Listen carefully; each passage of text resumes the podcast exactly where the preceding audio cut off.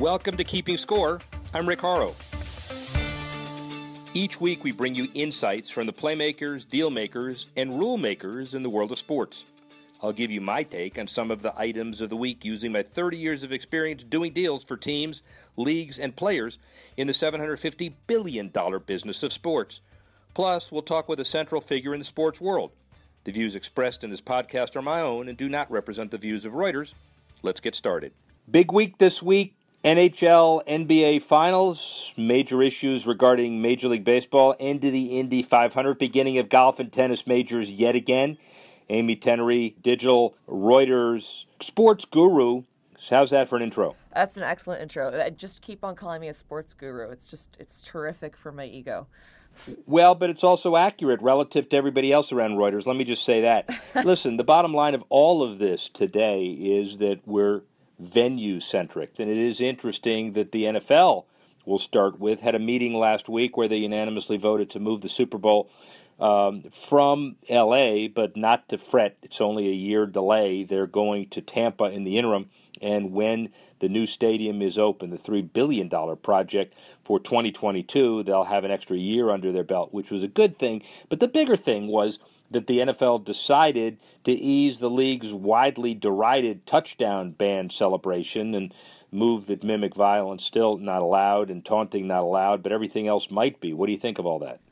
I'm very, very excited about this. Um, I, I, you know, my husband and I sometimes joke if, hypothetically, if we were the, the N F L commissioner, what we would do first, and the answer is always bring back touchdown celebrations, because I just think it's it's such an easy uh, rule to change, and I think it's uh, kind of a no-brainer. I think it's a lot more fun.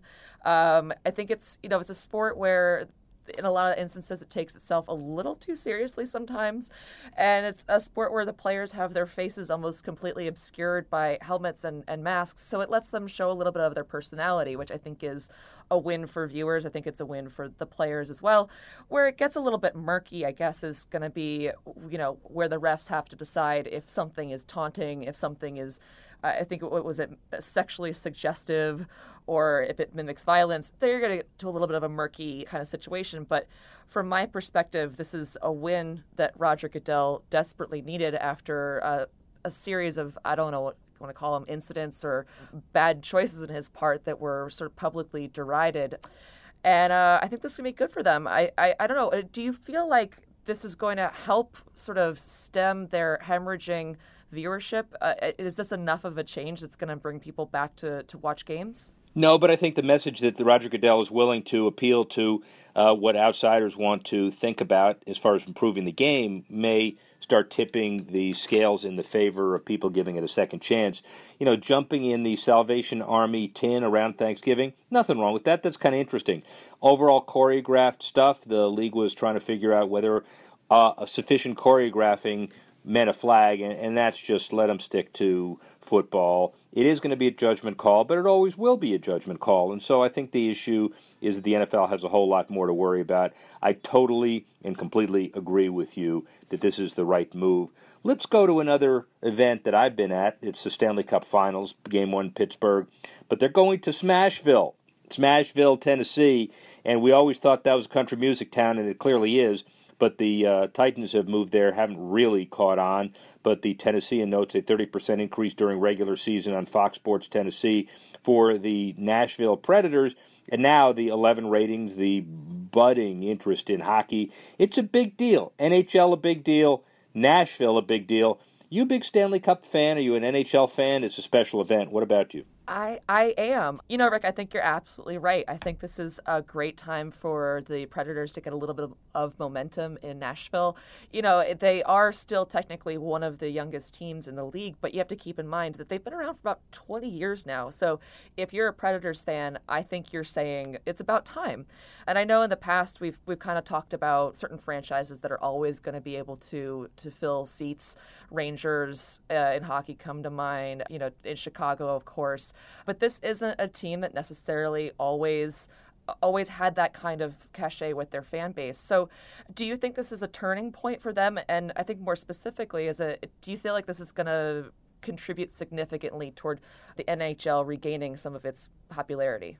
Well, the Sun Belt strategy has been working, and Gary Bettman has given Stanley Cups to Toronto, to uh, to Tampa Bay, and to to Carolina. So we've done it before. Uh, Florida needs some work. Arizona has some uh, arena issues. So it's not perfect, but certainly this is a very significant positive. Nashville twenty-sixth, according to Forbes, in value, two hundred fifty-five million dollars, where the average is over five hundred million dollars.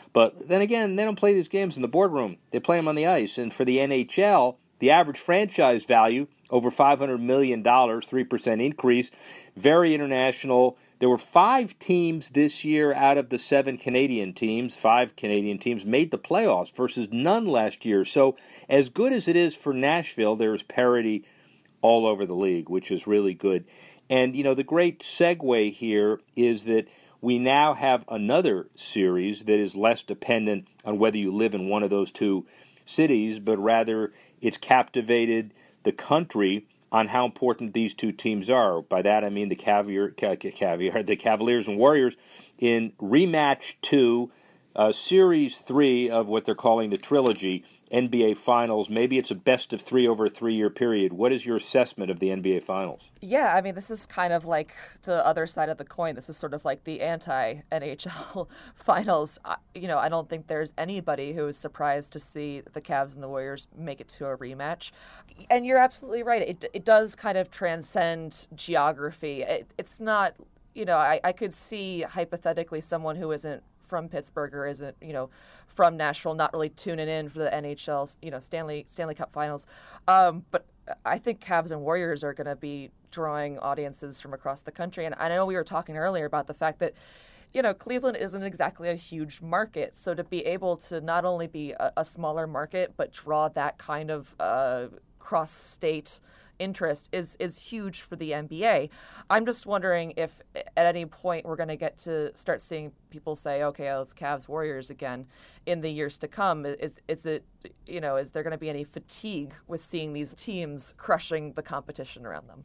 Well, b- by the way, everybody needs a rivalry. Federer, Nadal, Nicholas Palmer, Yankees, Red Sox, Michigan, Ohio State. So this could be the royal, uh, the rivalry that the N B A was looking for since the Celtics, Lakers in the in the eighties and the Bulls, Pistons, et cetera. So I wouldn't go that far, but yet the real issue was the level of difference between teams one and two and the rest of the league. A lot of blowout. The Warriors entered this final, by the way, twelve and oh. Nobody's ever done that before, winning, sweeping their first three series. So, you know, ask me next week and then we'll figure it out, or the week after. But the N B A doing real well, one point three six for average uh, billion dollar average franchise value. They're up ten percent. Revenues at six billion dollars. They're up. And the Cavaliers, again, this is not won or lost in the boardroom, but you know they're doing okay. They're one point two billion dollars. LeBron James, eleventh in the N B A, even though they're a relatively small market. So again, it's not decided on the boardroom balance sheet, but it, hopefully, for all of us, is a heck of a series. Yeah, I think uh, the Warriors are out for some revenge. The Warriors out for some revenge, and that's what makes this all interesting. So we'll follow this in the next couple weeks. Closer to my home, literally about a mile and a half away, Tiger Woods gets arrested for D U I. It's then changed to under intoxicating drugs, and a lot of people are saying bad reaction for medication is the same as drunk driving. Uh, arraignment and hearing set for June, July fifth. Uh, you're not a big golf fan, but I assume you're a big Tiger Woods uh, uh, awareness person. Everybody in the world is. What's your sense of where this is going, endorsement-wise, marketing-wise? I mean, sure. You know, that there's a reason that even though I'm not a big golf fan, I'm still uh, very much aware of Tiger Woods, and it's the reason that he, even in the wake of you know this that scandal many years ago uh, with his numerous alleged affairs, that he's still raking in millions of dollars in sponsorships. And obviously, this is an incredibly tragic story. Um, we don't know all the full details, but you know if we're going to look at it, you know specifically from a business perspective, you know Reuters today just wrote an article in which they spoke to numerous sports marketing experts, and, and a lot of them don't really predict a um, a big sponsorship exodus, uh, even in the wake of this. Now, I don't know if it's because in some people's minds, driving drunk and driving under, you know, the influence of medication are two different things, or it could simply be the fact that in golf, there just isn't anybody who, even at this point, there isn't anybody who is at his level uh, in the sport. And, you know, maybe there just simply isn't anybody who is in line to reach his level of celebrity. Do you predict that this could, you know, finally be the, the, the thing that that lets advertisers and sponsors walk away from him? Well, contractually, they're allowed to with the morals clauses that they've inserted in every agreement from a legal perspective. But yet, let me, let me give it let me give it some context. You know, in two thousand nine, he was A T and T, Buick, Gatorade, Mister Blue Chip, and he was making, in two thousand nine, ninety-two million dollars off Staggering, course, yeah. A heck of a number.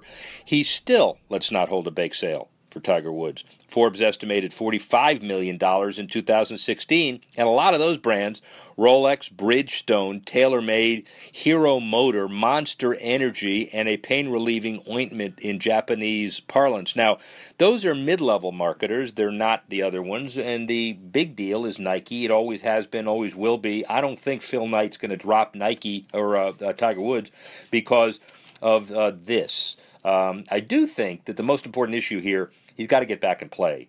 And um, he's, his back is bad. He says he wants to ultimately get back. And he wanted to morph into a golf course designer and a blue chip board guy. But now he's got to focus on the course again because that didn't work out really well. I think July fifth will blow over. I don't think this is going to be a legal proceeding that's going to end up in him being guilty. I think the uh, the law forgives uh, this kind of stuff with medication, but higher, Tiger Woods is now held to a higher standard. He's got some strikes uh, against him, certainly. Uh, and it, it's something that, that certainly bears watching. Thanks for listening to this edition of Keeping Score. I'm Rick Horrow. The producer of the show, Alex Cohen. Associate producer, Bethel Hobte. Assistance provided by Tanner Simpkins and Carla Swadek. And the executive editor of Reuters Digital, Dan Colarusso.